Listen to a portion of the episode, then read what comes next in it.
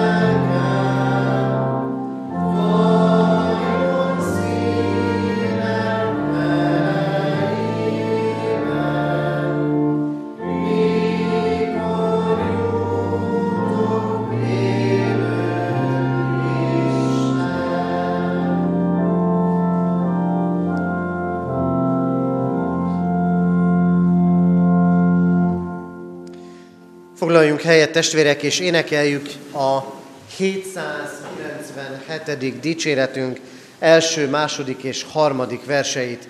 797. dicséretünk első három versét énekeljük. Az első vers így kezdődik. Ó Ábrahám ura, hadd áldjuk szent neved.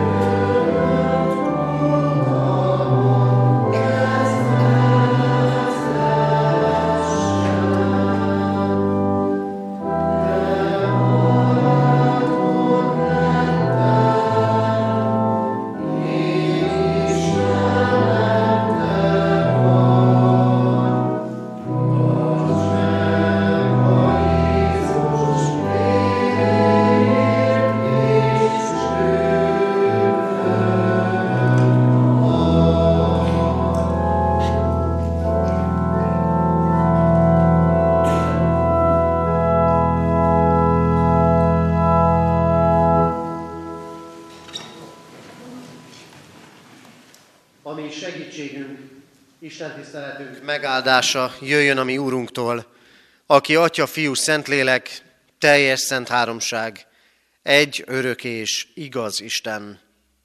Ámen. Hallgassuk meg, testvérek, Isten igét, ahogy szól hozzánk a János írása szerinti evangélium hatodik részéből, a hatodik fejezet 41. versétől az 51. verséig tartó ige szakaszából. Isten igéje így szól. A zsidók akkor zúgolódni kezdtek ellene, mert ezt mondta. Én vagyok az a kenyér, amely a mennyből szállott le. És azt kérdezték, nem Jézus ez, a József fia, akinek ismerjük apját és anyját? Akkor hogyan mondhatja, mennyből szálltam le? Jézus így válaszolt nekik, ne zúgolódjatok egymás között, senki sem jöhet én hozzám, hanem vonzza őt az atya, aki elküldött engem. Én pedig feltámasztom az utolsó napon. Megvan írva a profétáknál, és minnyáján Istentől tanítottak lesznek. Aki az atyától hallott, azt tanult. Az mind én hozzám jön. Nem mintha bárki látta volna az atyát, csak aki Istentől van, az látta az atyát. Bizony-bizony, mondom nektek, aki hisz, annak örök élete van. Én vagyok az élet kenyere. Atyáitok a mannát tették a pusztában, mégis meghaltak. De ez az a kenyér, amely a mennyből szállt le, hogy aki eszik belőle, meg ne haljon. Én vagyok az az élő kenyér, amely a mennyből szállt le. Ha valaki eszik ebből a kenyérből, élni fog örökké mert az a kenyér, amelyet én adok oda a világ életéért, az az én testem. Isten szent lelke, tegye áldássá szívünkben az igét, és adja meg nekünk, hogy üzenetét ne csak halljuk, hanem szívünkbe is fogadhassuk. Hallgassuk meg most a Heidelbergi KT mai napra szóló kérdés feleletei közül a hatos számú kérdést és feleletet. A hatos számú kérdés és felelet így szól. Hát Isten az embert ilyen gonoszszá és romlottá teremtette? Nem.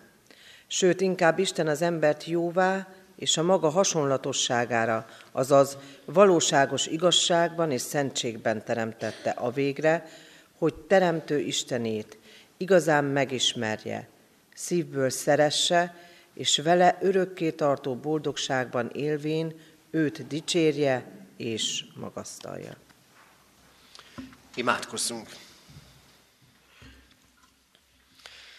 Urunk Istenünk, jó tudnunk azt, hogy Te igaznak, szentnek és jónak teremtetted az embert. És köszönjük, hogy ma is láthatjuk, bár csak töredékeiben, de láthatjuk ennek valóságát. Olyan vegyes a kép, Istenünk. Látunk az emberekben, magunkban is, jót is, meg bűnt is. Értéket is és értéktelenséget is. Magasságokat és mélységeket. Hozzád való közeledést és tőled való távolságot. És áldunk téged, Urunk, azért, mert azért küldted el egyszülött fiadat, hogy benne és általa új életünk legyen, hogy helyreállítassék az istenképű ember, aki teremtőjének képmására napról napra megújul, hogy igaz és szent emberként élje az életét. Megvalljuk, Urunk, hogy távol vagyunk ettől. És hogyha Te nem vonzanál minket magadhoz, akkor csak távolodnánk egyre inkább attól, amit rólunk elgondoltál. Így jövünk eléd bűnvallással és bocsánatkéréssel, közéd és közénk éket verő védkeink miatt. És így jövünk azzal a vágyakozással, hogy veled találkozzunk, hogy igéd és lelked betöltsön bennünket. Te hívtál minket, és köszönjük, hogy itt vagy. Addurunk tapasztalnunk közelségedet, minket megszólító igédet, az Isten tisztelet és a gyermekisten tisztelet közösségében. Kérünk, hallgass meg minket, Szent Háromság, egy örök Isten. Ámen. Készüljünk Isten igének hallgatására. a 714. dicséretünk első versének éneklésével. 714. dicséret első versét énekeljük. Te hozzád jövünk már, Istenünk, ne szóljon igét hiába. Az ének alatt várjuk a gyermekeket a gyermekisten tiszteletem.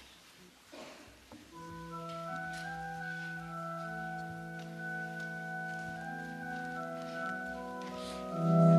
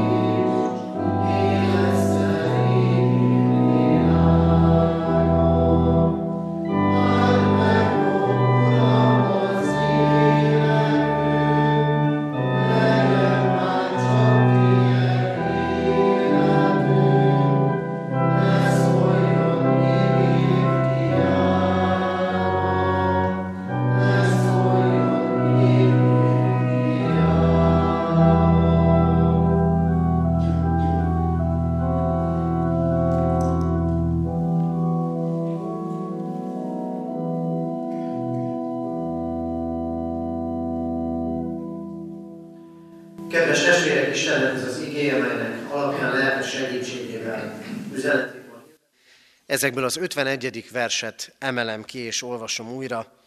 Jézus Krisztus mondja, én vagyok az az élő kenyér, amely a mennyből szállt le.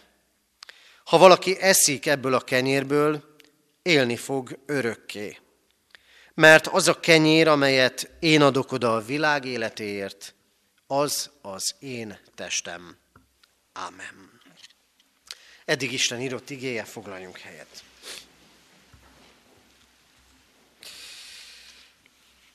Kedves testvérek, ez a mai ige szakasz egy hosszabb Jézusi beszédnek egy rövidebb részlete. Akik eh, el tudtak jutni kedden bibliaórára, pontosan annak a, az a történet került elénk, ami megelőzi ezt a hosszú Jézusi tanítást. Ez az 5000 ember megvendégelésének a története. Csak röviden foglalom össze. Jézus nagy sokaság követi, több mint 5000 férfiak, és még rajtuk kívül ott voltak a nők és a gyerekek is, és nem volt mit enniük. És Jézus egy ottani közeli kisgyermektől elkért öt kenyérből és két halból vendégeli meg ezt a több ezres sokasságot úgy, hogy tizenkét tele kosárral szedik össze a maradékot. És következik ezután egy hosszú tanítás, aminek a központi jelképe a nagyon is kézzelfogható, számunkra is kézzelfogható kenyér. És ebben a történetben rögtön kétféle embertípussal találkozunk. Ott vannak a lelkesedők. Ott vannak azok, akik látják, hogy hát van itt valaki, aki az öt kenyérből meg a két halból jól lakhat ennyi embert, hát legyen ő a királyunk. Elkezdenek vonzódni Jézushoz. Tudjuk jól, az embernek kenyér kell és cirkusz, a kenyér az már meg is volt. Vonzódnak, vagy legalábbis van egy ilyen szalmaláng lelkesedés, amivel elkezdik követni Jézust. Követni nem. Csak hallgatni. És ott van egy másik csoportosulás is, ez pedig a farizeusok, a zsidó vallási vezetőknek a, a, a, a magatartása, akik zúgolódnak. Hát ki ez? Hát ismerjük, József és Mária gyermeke Jézus. Itt nőtt föl közöttünk, láttuk. Ismerős ez, azt gondolom, hallunk ilyeneket, hogy ja, tudom, hát ez annak a fia, meg a lánya, meg a nem tudom én kie, és akkor már gyanúsan tekintünk rá. Na így voltak Jézussal. József és Mária fia. Hát miről beszél ez itt, hogy az én testem mennyei kenyér, meg a mennyből szálltam alá. Két dologra mindenképpen már most megtanít minket ez a történet. Az egyszeri lelkesedés az Isten dolgai iránt, az egyszeri elindulás az Isten útján, az nem jelenti azt, hogy az ember mindig vele marad.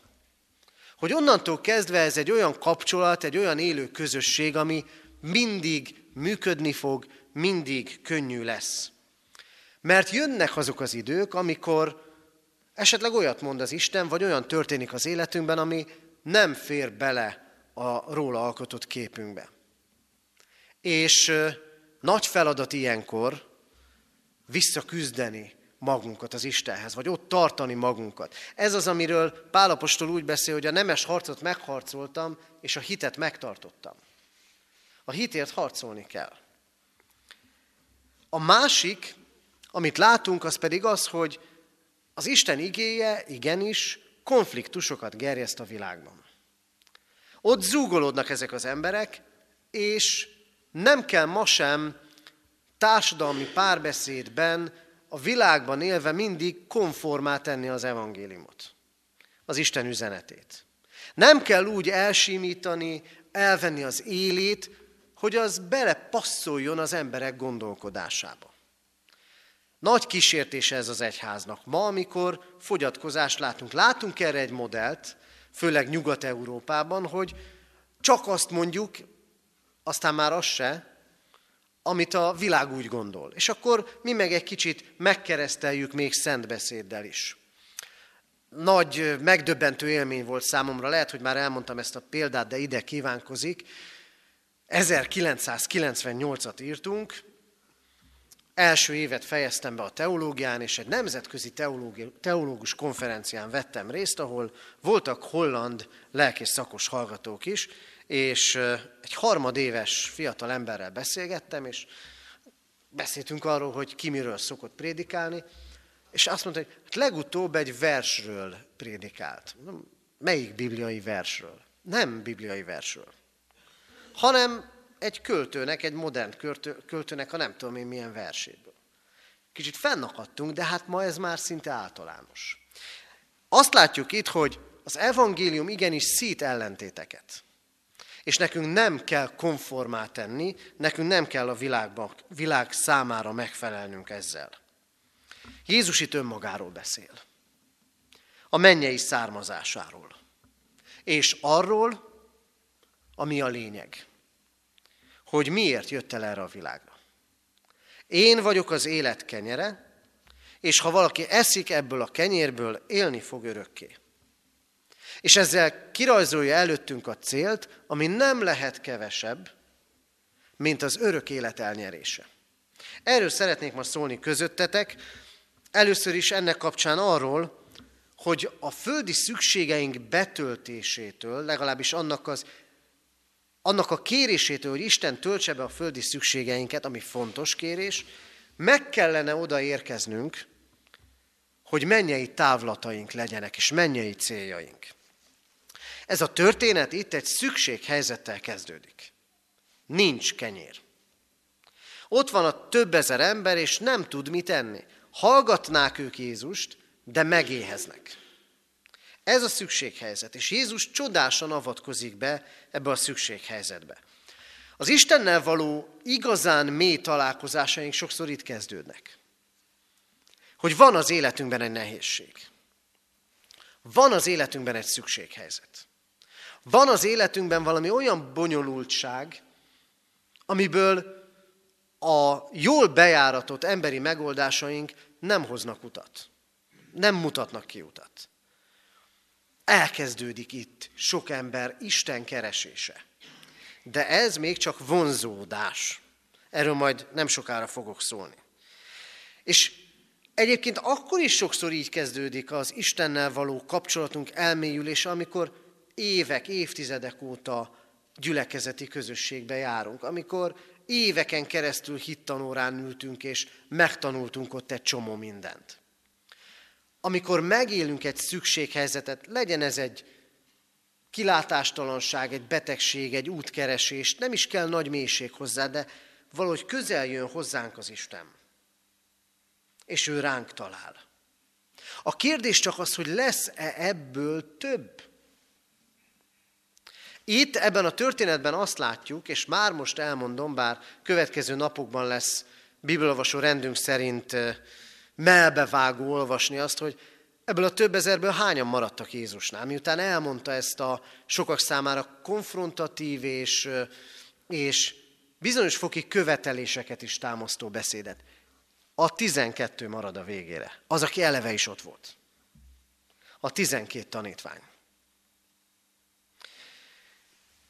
Az életünk kiélezett helyzeteire mégis gondoljunk innentől kezdve így.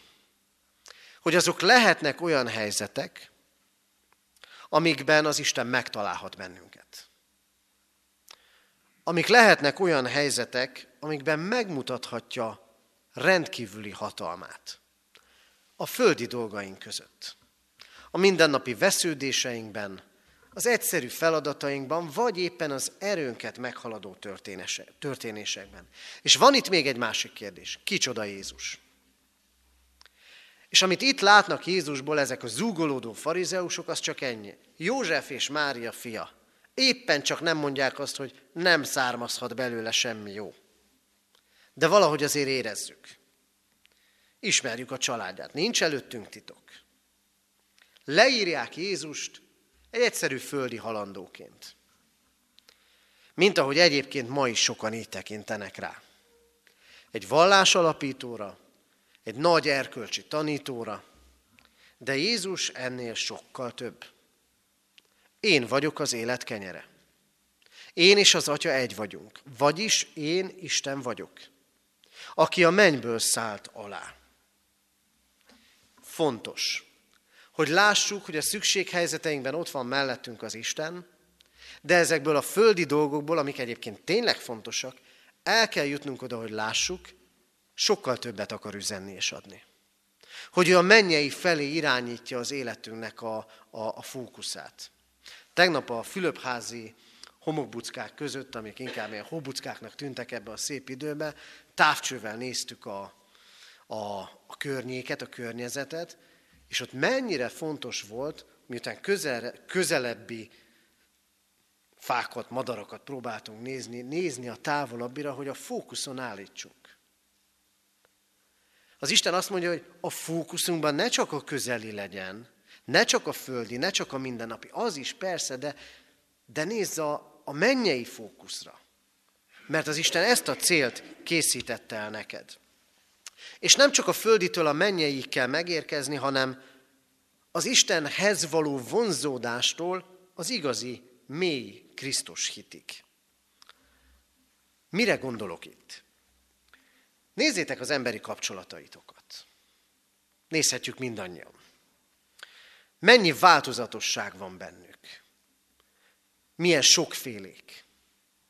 A házastársunkkal, a gyermekünkkel, a testvérünkkel, unokával, nagyszülővel, és aztán a barátok, a munkatársak, lehet folytatni a sort. És talán mindegyikről van egy ideális elképzelésünk, hogy milyen lenne az a kapcsolat, ha jó kapcsolat lenne. És nyilván mást várunk egy, egy házastárstól, mást várunk a gyermektől, és mást várunk a munkatárstól, meg a baráttól. De mindegyik kapcsolatunk olyan, hogy változik. Vannak benne könnyebb és nehezebb időszakok. Van, amikor olyan könnyű, és van, amikor dolgozni kell érte. És itt azt mondja Jézus, senki nem jöhet én hozzám, ha nem vonza őt az atya. Azaz, az Istennel való kapcsolat a vágyakozással, a vonzódással kezdődik. Vágyakozással és vonzódással kezdődik. Az atya vonzása lehet egy őszinte kívánság. Beszéltem olyannal is, aki azt mondta, hogy egyszer csak úgy ébredtem, hogy vágyok elmenni egy templomba. Lehet, hogy itt kezdődik. Beszéltem olyannal, aki azt mondta, szellemileg kezdte érdekelni a kereszténység, hogy mi ez az egész, ami évszázadok óta meghatározza sok millió ember gondolkodását. Valakinél a vonzódás ott kezdődik, hogy lelki megnyugvást keres. Van akinél ott, hogy útmutatást. Sok példa lehet még. A vonzódás az, amikor megtapasztalja az ember a jelenlétét az Istennek. És hogy vágyik arra lenni. És bocsánat, hogy ilyen egyszerű példát mondok, de amikor látunk egy szerelmes fiatal párt, mondjuk kamaszokat, akiken nagyon látszik még ez, akkor, akkor lehet, hogy ők nem érzik, nem látják úgy, de aki kívülálló, az totálisan látja, hogy itt lejött a lila köd. És, és ez még csak a vonzódás. De a vonzódás, az a meginduló szerelem, az még nem házasság. Nem is biztos, hogy az lesz. És ennek módjára, hogyha van egy, van egy vonzódásom az Istenhez, van egy vágyam, és már megtapasztalásom is, az még nem beteljesedett Isten kapcsolat. De attól még jó az Istennel lenni. Jó egy imádságban, egy Isten tiszteleti közösségben, vagy Isten tisztelet utáni szeretet vendégségben megélni az Istennel való közösséget és az egymással való közösséget. De tovább kell lépni. A következő lépés ugyanis az, hogy tanulok az Istentől. Hogy tanítvány leszek. Itt ezt mondja Jézus, vonzza az embert az Atya, és mindannyian Istentől tanítottak lesznek. Ez a következő lépés. Isten tanítványai. Tanítványnak lenni nem lexikális tudást jelent. Nem szellemi kalandot, hanem közösséget. Annyiszor kárhoztatják az oktatási rendszerünket, hogy csak lexikális tudást ad a gyerekeknek, vagy azt próbál adni. És egyébként mi is beleesünk sokszor ebbe a hibába, hogy az Isten ismeretet is ilyen lexikális dolognak véljük, de nem, ennél sokkal mélyebb, amit nem tud megadni egy igehirdetés, egy lelkipásztor, egy elhívott Istennek szolgáló ember se, csak az Isten lelke. De mégis ez a tanítványság úgy működik, hogy közösségben vannak a tanítványok Krisztussal. És így tanulnak tőle. Ott látják, ahogy az öt kenyérből meg a két halból jól lakik ennyi ember. És hallják a tanítványt, hallják a tanítást. Látnak, hallanak és tapasztalnak. És így vannak Krisztussal közösségben. És ez nem jelenti azt, hogy van egy olyan időszak, amikor vonzódok az Istenhez, utána meg már jön ez a száraz tanulásos időszak. Megint a házasság példáját hadd hozzam ide. Nem úgy működik a történet, hogy az ember a házas társával mindig százszázalékos érzelmi lobogásban van. De egyszer olvastam egy könyvbe, nem jut eszembe sajnos a címe, azt írta valaki több évtized házasság után, hogy amikor nem voltam érzelmileg magasan, akkor is szerettem a feleségem, és ezért megéltem azt, hogy újból és újból, újból és újból szerelmes lettem bele. És valahogy az Isten kapcsolat is ilyen, hogy nincs mindig megdicsőülés hegye. Nincs mindig hatalmas lelki élmény, sokan erre vágynak. De ez egy hamis kép. De mindig van tanítványság. Vagyis tanulhatom, hogy ki az Isten és milyen az Isten, és tanulhatom az ő útmutatását és parancsolatait. De még ez sem minden. Mert vonzódás, tanítványság, és mi az utolsó? A beteljesedés. Én vagyok az élő kenyér. Aki eszi az én testemet és issza az én véremet, mondja máshol Jézus, élni fog örökké. Mert az a kenyér, amit én adok a világ életéért, az az én testem. A beteljesedés az, hogy hiszem, Krisztus az élet. Krisztus az örök élet. Azt is mondja itt Jézus, az atyáitok a mannát ették a pusztában, és meghaltak. Évek, évtizedek után. Mintha azt mondaná ezzel nekünk, hogy ti itt a mindennapokban tapasztalhatjátok az Isten kisebb és nagyobb áldásait mindennapi kenyérként, napi mannaként, mint a pusztai vándorlásban az Isten népe, de ez az örök élethez kevés. Az örök élethez több kell. És ahogy előbb mondtam, a távcsöves fókuszállítást, az örök élet fókuszában lévő ember, a élő ember, azért élő ember csak úgy nyeri el az életet, az örök életet, ha Krisztus van a középpontban, a fókuszban. Krisztus életet ad. Kenyeret az örök, örök életre. Mert ahogy a mindennapi élethez természetesen kell a táplálék, a kenyér, az örök élethez is. És hogy nem elég hetente egyszer enni, mert akkor éhen halnánk, nem elég hetente egyszer vasárnap lelki táplálékkal táplálkozni az örök életre. A lényeg, legyünk gyakorlatiak, hogyan táplál Krisztus az örök életre. Először is úgy, hogy tanít és szól. Az én beszédeim életbeszéde. A parancsolatok, a vigasztalások, az útmutatások, minden. Ezzel kell és lehet élnünk. Másodszor azt mondja Krisztus, az a kenyér, amit én adok a világért, az az én testem. Az én feláldozott testem. Az első keresztjének, az első évszázad keresztényei között nagyon sokakat üldöztek. És az üldözés egyik oka az volt, hogy a kívülállók hallották ezt, hogy kenyeret esznek, vagyis megeszik valakinek a testét, és azt hitték, azzal vádolták a föld alatti mozgalomként élő keresztényeket, hogy ezek emberhúst esznek. Pedig nem, csak nyilván, hanem Krisztus evangélium, és ez az üzenet, hogy Jézus azt mondja, hogy ez az én testem, a maga testére, ezt értették félre. De a keresztények tudták, ez nem jelent mást, ma sem, számunkra sem, mint azt, hogy én abból élek, hogy Krisztus meghalt értem. Abból és azért élek, mert ő magára vette a bűneimet, és ezzel megnyitotta az örök élet útját nekem. És akkor táplálkozok ezzel, ha hiszek benne. Krisztus bűntörlő és életet adó áldozatában. És akkor, ha ezt megélem újra és újra, legközelebb jövő vasárnap, az úrvacsora közösségében.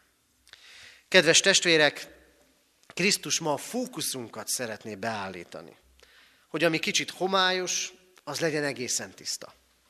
Hogy legyen a fókusz a mennyei. Az örökké való, az örök élet. Nem azért, hogy itt a földön ne kapjak mannát, azaz mindennapi kenyeret, isteni megtapasztalásokat, hanem hogy ne felejtsem el, hogy az Isten a legtöbbet akarja adni nekem, az örök életet és boldogságot. És ezért akar végigvezetni ezen az úton, onnantól kezdve, hogy csak vágyakozom az Istennel való közösségre. Az onnantól a tanítványságon át az igaz, mély, Krisztusba vetett hitig. Ezen az úton vezessen végig bennünket az Isten, és legyen ő számunkra is az örök élet kenyere. Ámen. Kedves testvérek, Isten üzenetére válaszul a 797. dicséret negyedik versét énekeljük. 797. dicséret negyedik verse így kezdődik, megesküvél, Uram, és igédben bízom.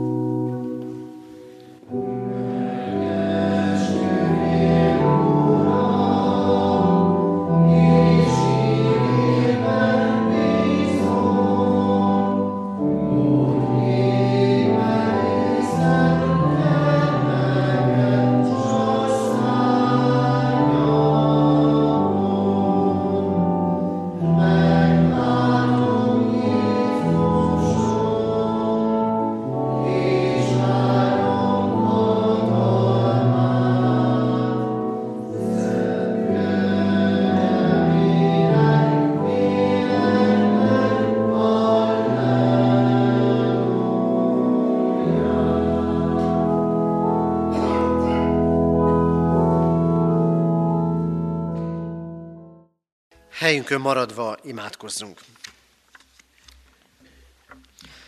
Urunk Istenünk, köszönjük neked a mindennapi kenyeret, hogy minden napunk úgy indulhat, hogy tőled kérhetünk áldást, és minden nap neked adhatunk hálát azért, hogy megtartottál és vezettél bennünket. Köszönjük neked a hétköznapi apró csodákat, és az életünknek azokat a történéseit, amikor különösképpen is szükségünk volt, hogy megtapasztaljuk azt, hogy mellénk állsz. Köszönjük azokat a szükséghelyzeteket, nehezeket, amikben tanítottál bennünket, és részesei lehettünk áldásaidnak és szabadításodnak. És köszönjük, hogy annyi, ahogy annyiszor, úgy ma is arra irányítod a figyelmünket, hogy mindezeken túl keressük az örökkévalót, a mennyeit, a megmaradót, az örök életet. Bocsáss meg, Urunk, hogyha ennél kevesebbel is beértük. Bocsáss meg azt, hogyha vágyódásunk volt arra, hogy találkozzunk veled. És ideig, óráig ugyan kitartott Isten keresésünk, mégsem lettünk tanítványaid, mégsem mélyült el a hitünk. Kérünk, Urunk, vezes végig ezen az úton. A veled való találkozással való vágyakozástól, az elkötelezett igaz hitig. Könyörülj rajtunk, Urunk, és légy az élet kenyere számunkra is. Így emlékeztes Krisztus áldozatára, hűségére, szeretetére, amiből élhetünk és erőt meríthetünk. És így kérünk, Urunk, légy a gyászolók vigasztalója, a betegek gyógyítója, az erőtlenek ereje, a csüggettek szabadítója, az útkeresők világossága, a tévegők pásztora, és légy a mi gyülekezetünk megújítója, vezetője. Urunk, könyörgünk hozzád, hogy a Te evangéliumod igazsága töltse be ezt a világot, és újítsd meg a Te egyházadat, hogy hozzád ragaszkodjon, benned éljen, és életével és szolgálatával téged dicsőítsen. És kérünk, Urunk, hallgass meg csendben elmondott személyes imádságunkat. Ámen.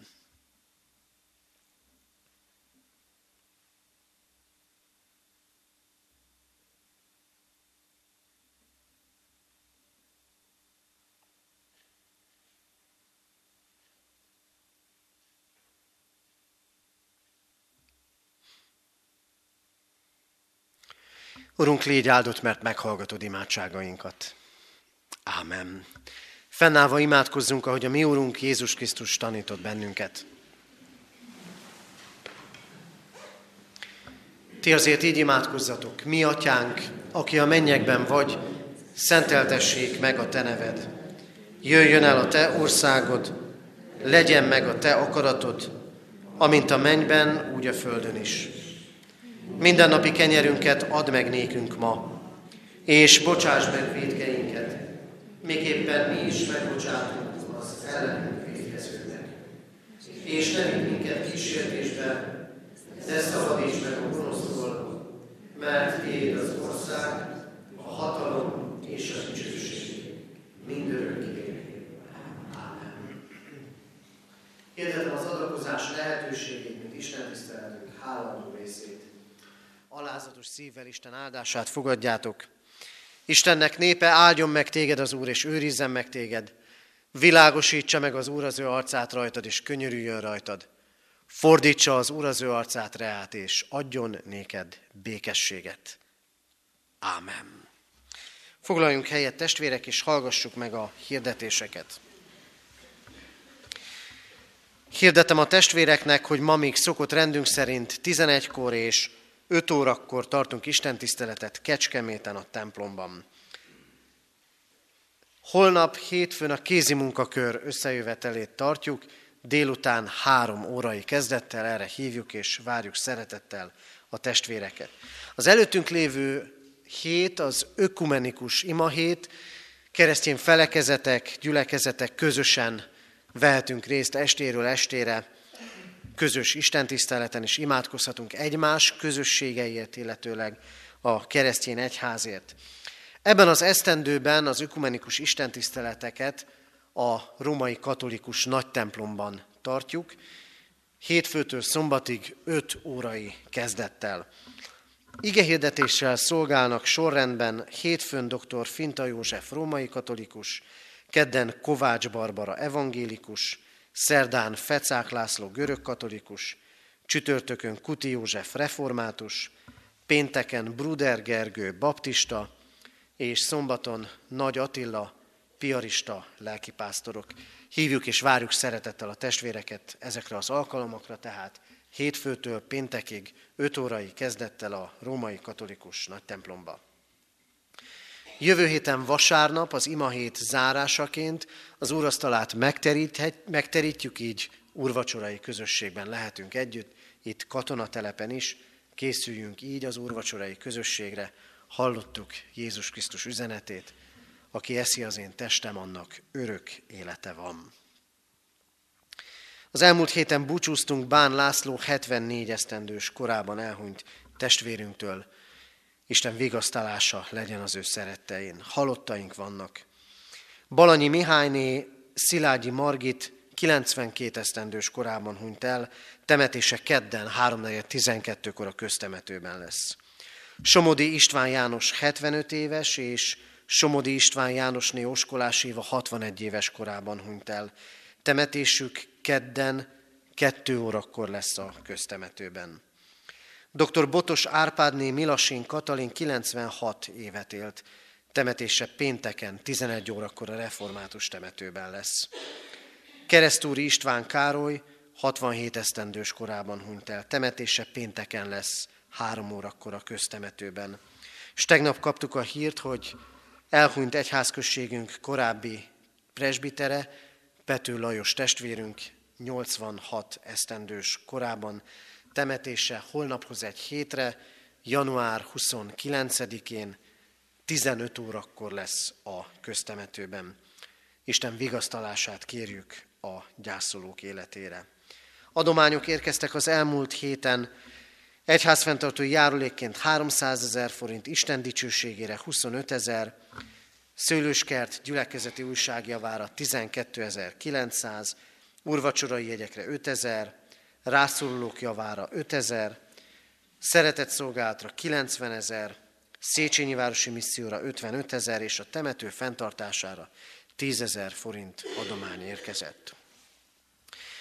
Hirdetjük a testvéreknek, hogy akiknek ismeretségi körében olyan gyermek van, aki a református gimnáziumban, református általános iskolába, óvodába, református óvodába jelentkezik, lelkészi ajánlást kérhet. Ennek beadási határideje a gimnázium és az általános iskola vonatkozásában február vége, az óvodába pedig március vége.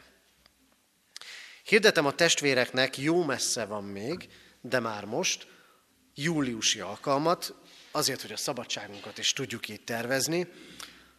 Hirdetem azt, hogy nyári többgenerációs táborunkat idén újból megtartjuk, ez alkalommal Bonyhádon, július 21-e és 26-a között, vasárnap délutántól eh, péntek délutánig lesz, tehát Bonyhádon többgenerációs táborunk. Írjuk be a naptárba, várjuk erre nullától 99 éves korig a testvéreket, különböző csoportokban, közösségekben lehetünk együtt. Hamarosan bővebb információkkal is fogunk ezzel kapcsolatosan szolgálni. És még néhány rövid hirdetés. Egyrészt a gyülekezeti teremben még mindig lehet bibliolvasó kalauzt vásárolni, aki még nem tette meg, vagy vinne másnak is, bátorítom, hogy vásároljon, annál is inkább, mert Isten tisztelet után szeretett vendégségre várunk mindenkit a gyülekezeti teremben, oly módon, hogy majd a templom ajtóban elköszönünk, és kívülről megközelítjük a gyülekezeti termünket. Van olyan hideg, hogy szerintem mindenkinek jól fog esni a meleg tea. Így várunk mindenkit, és hogy a testi táplálék mellett legyen lelki, ezért itt van a Bibliaolvasó kalauz. Ajánlom még a Szőlőskert gyülekezeti újságunkat, amiből még néhány példány van a bejáratnál, aki még nem vitt, vagy tud olyat, aki szívesen olvasna és nem jutott hozzá, kérem, hogy vigyen belőle. Az egyházközségünk könyvtárosai szerkesztik ezt a kiadványt, és megkértek, hogy ha lesz maradék, akkor holnap vigyen be nekik. Mondtam, hogy nem szeretnék vinni. Úgyhogy még ebből vihetnek a testvérek, de jövő vasárnap már nem lesz. És egy utolsó hirdetés, többen jelezték, hogy szeretnének Bibliát vásárolni. Ugye most nem működik a, a könyvesboltunk, ez is egy ima téma, hogy valamilyen úton, módon újra nyithasson. Ezért arra kérem a testvéreket, hogy aki szeretne Bibliát vásárolni, a szeretett vendégségem vagy a kiáratnál jelezze nekem, még jövő vasárnap is fölírom, hogy ki az, aki szeretne venni, beszerezzük együtt a Kávin kiadótól, és így, így juthatunk Bibliához. Ez vonatkozik az énekeskönyvre is. Az Úr legyen a mi gyülekezetünk őriző pásztora. Záró énekünket énekeljük, a 771. dicséretünket, 771. dicséretünket, most nem énekeljük végig, csak az első három verszakát énekeljük, egy, első, második és harmadik verseit. Az első vers így kezdődik, velem vándorol utamon Jézus.